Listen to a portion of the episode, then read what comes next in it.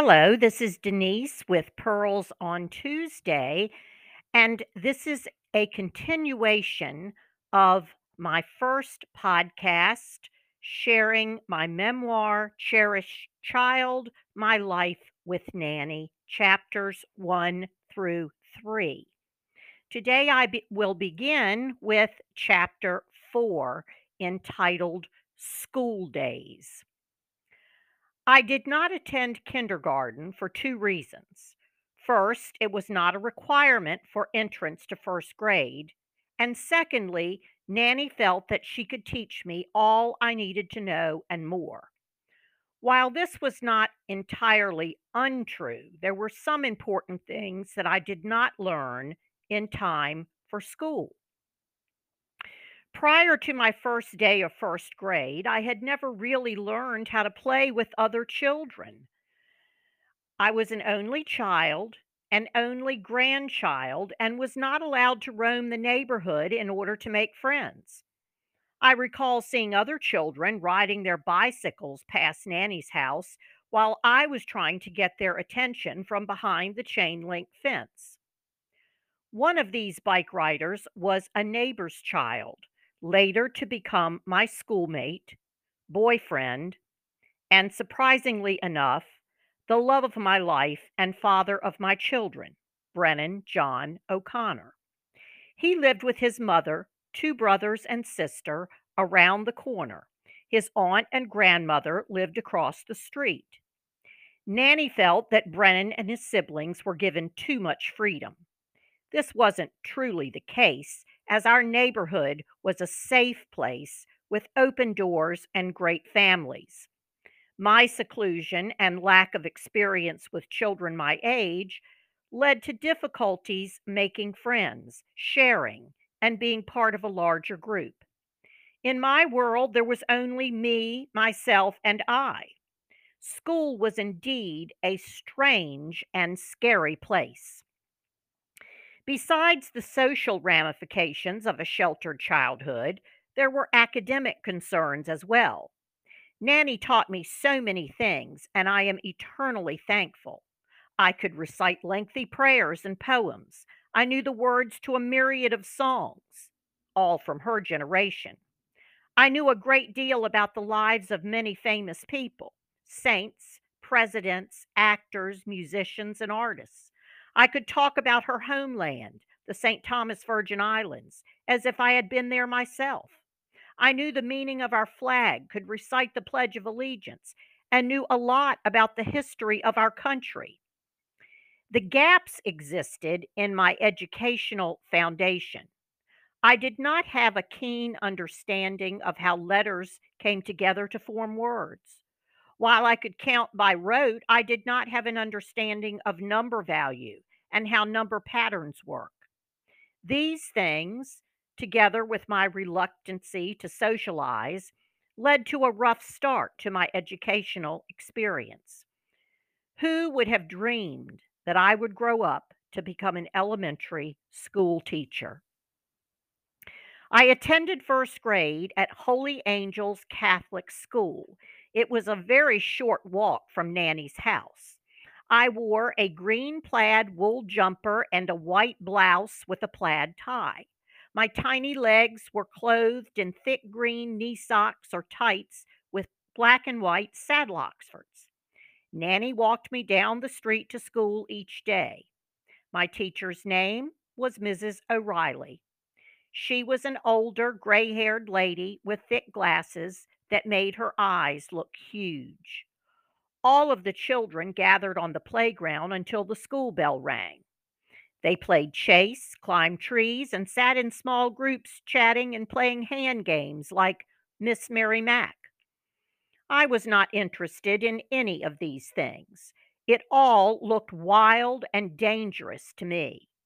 I hid behind Nanny if approached by a child or an adult and dreaded hearing that bell ring. I don't remember any other grown ups being in the play yard, and certainly none who stood in line with the children as we paraded into the building. But Nanny did. She had to, or I would burst into tears. Now, starting school is an adjustment for most children, but my behavior went far beyond the first day of school jitters. My unhappiness with going to school lasted for months. As fate would have it, I could see Nanny's driveway from my classroom window. I can't explain the heartbreak and terror I felt the first time I saw, as I was sitting in my little wooden desk, the car leave Nanny's driveway. It was a big blue station wagon. I was supposed to be in that car. I should have been going to mom's house or shopping or bill paying. I was supposed to be eating lunch at Woolworth's or riding the tunnel bus to Norfolk. Instead, she was going without me. I'm sure her heart was breaking too. And I was stuck here in this noisy classroom with people I didn't know or care to know, and a teacher I hadn't learned to trust. She treated me like one of many, and I was not one of many. I was me. Didn't she know all the special things I could do? Didn't she know that I knew how to organize a high tea just like Nanny did when she lived in England? Didn't she know that I knew how to properly hold a glass of champagne and what to do at a party if you don't want to finish your drink? Instead, all she wanted me to do was to see me write sticks and circles without going below the line and draw a circle around the picture of the dog. I wanted out of here, and so I made myself throw up. This worked until Mrs. O'Reilly stopped allowing me to go to the clinic. On to Plan B. By December of that year, I still had not made much progress. I cried at school on a daily basis and failed to make friends with my classmates. My parents were called in to meet with the principal, Sister Margaret Mary.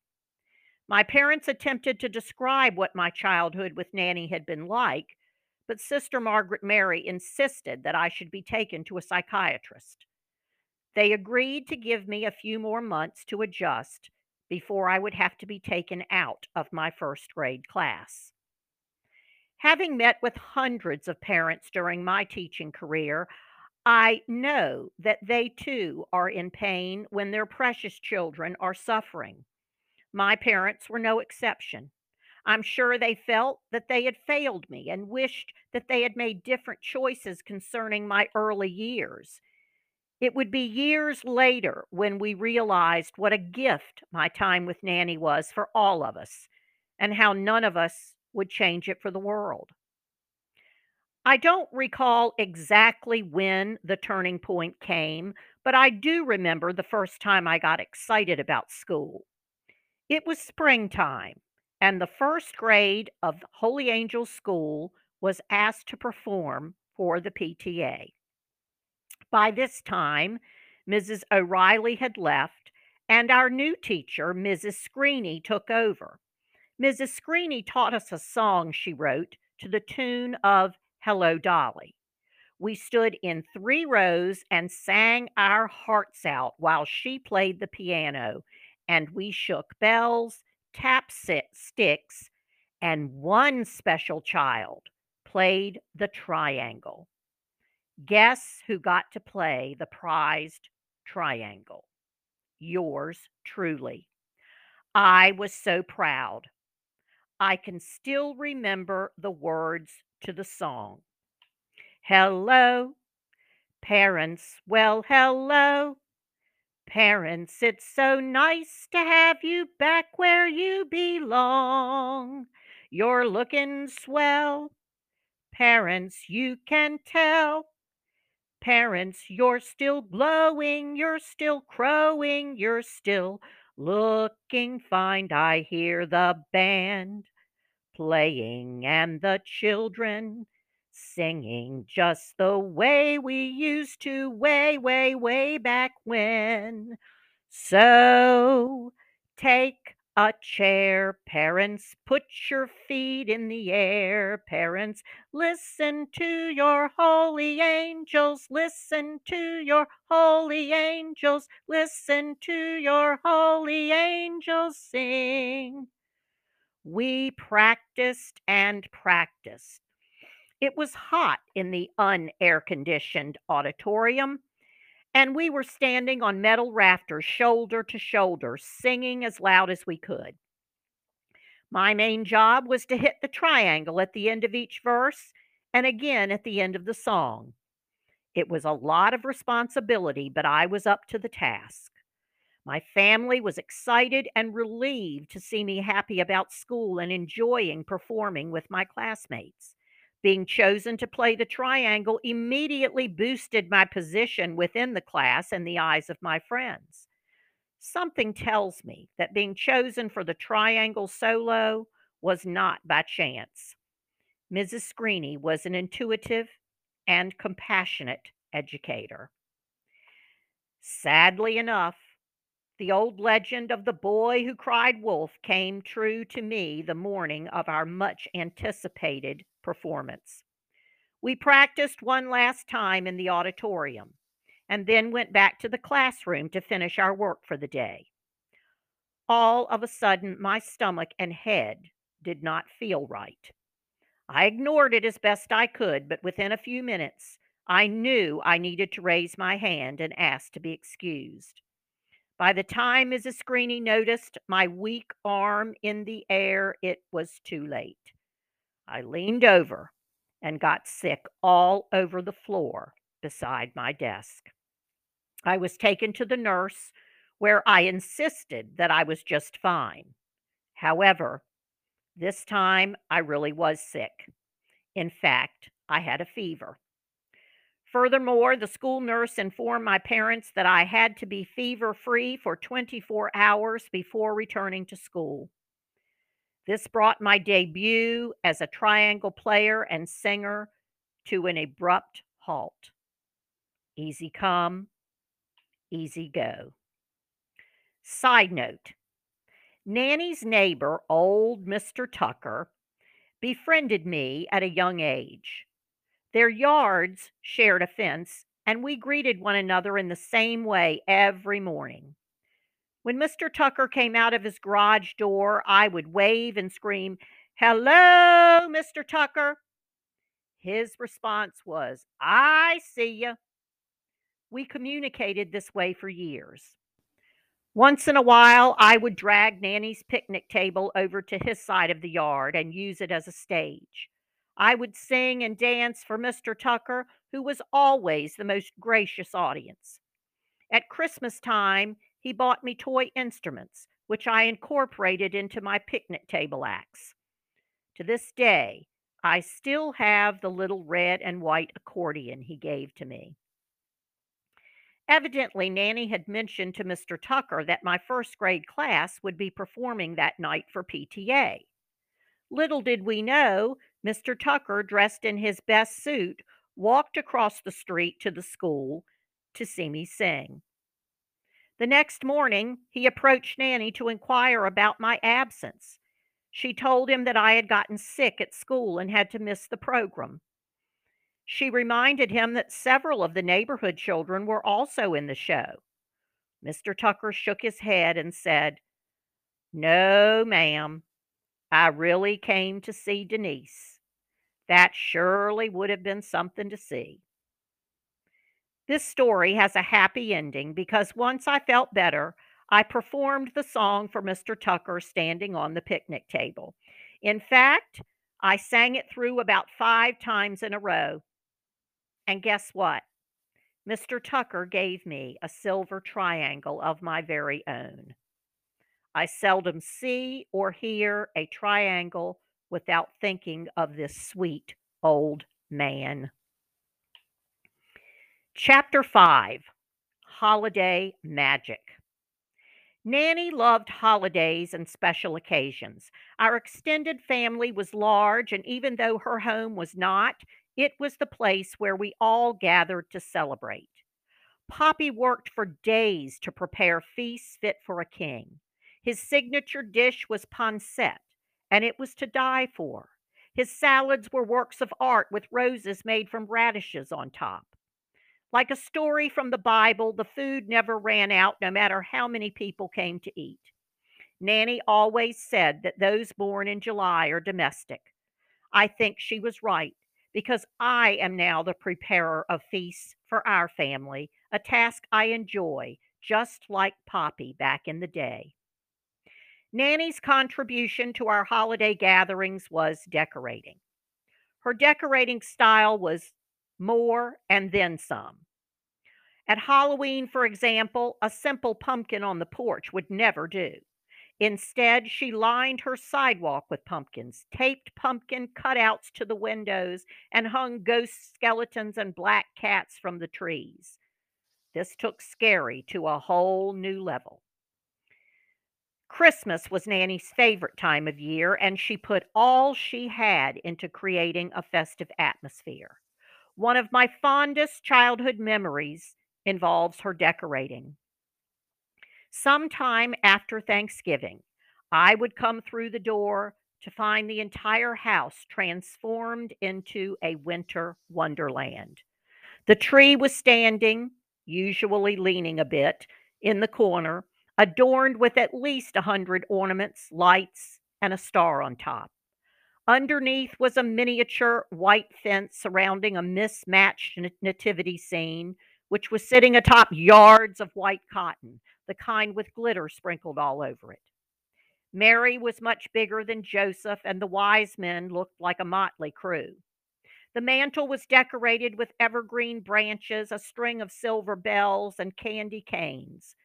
Stockings for Nanny, Poppy, and me were already in place, an elf peeking out of mine. The dining room table was draped in a festive cloth. A bountiful bowl of ribbon candy sat in the middle. Red candles waited patiently in silver candelabras. Every room in the house was made to feel special with decorations of all kinds. I still can't fathom how Nanny was able to do all of this in such a short amount of time. It seems I would leave an ordinary house one afternoon and return the next morning to Christmastown. I honestly never saw her decorate or unpack boxes.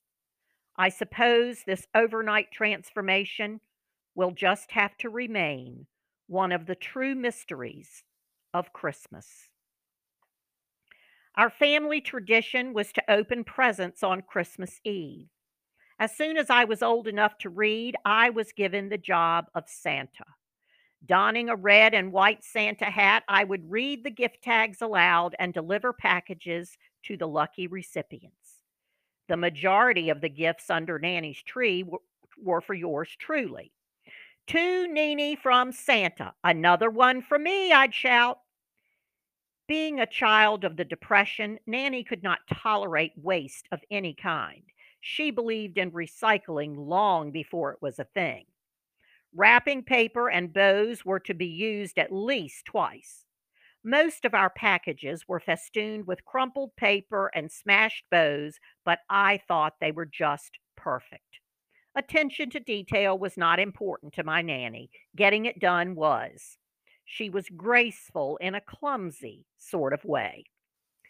After our gift exchange, it was time to set out for midnight mass. We attended St. Paul's in Old Town Portsmouth. This magnificent church, built in the 1800s, was where Nanny and Poppy were married in 1940. She attended this church as a young girl, and most of our family celebrations, funerals, baptisms, and graduations took place within its walls. I don't remember having a difficult time staying awake for midnight mass, but I do remember that we often had to stand throughout the service because it was always very well attended. One year, Nanny bought me a brown wool coat and hat, which I was made to wear on Christmas Eve. I despised this coat for several reasons. First, it was brown. Second, it was itchy. Lastly, it was two sizes too big. Nanny's hope was that the coat would fit for several years. I must have expressed my dislike for this new coat because I recall Nanny forcing my arms into the sleeves and buttoning it all the way up to my neck. I scratched my skin raw by the end of Mass, and have never owned a brown coat since. On Christmas Day, everyone and their brother came to Nanny's house for dinner. Aunts, uncles, cousins, friends, and their pets perched on the arms of chairs, sprawled on the floor, sat on laps, or just stood. The house was noisy, joyous, and chaotic. Each time the front door opened, a rush of cold air blew through. It felt good to be inside this warm, cozy house with so many familiar people. Every family tree is full of nuts, and ours was no exception. Uncle Buddy wore two or three shirts or sweaters, all gifts he had received that day. Aunt Juanita sat with her fingers in her ears because the noise made her nervous. My older cousins gathered in Liz's room with the door shut so they could smoke cigarettes in peace. Mom arrived, stayed 30 minutes, got mad at someone, and ordered Nanny to drive her home. In between all of this were the spontaneous carols, picture taking, eating, drinking, spills, laughs, and tears. Those were the days, my friend. I thought they'd never end.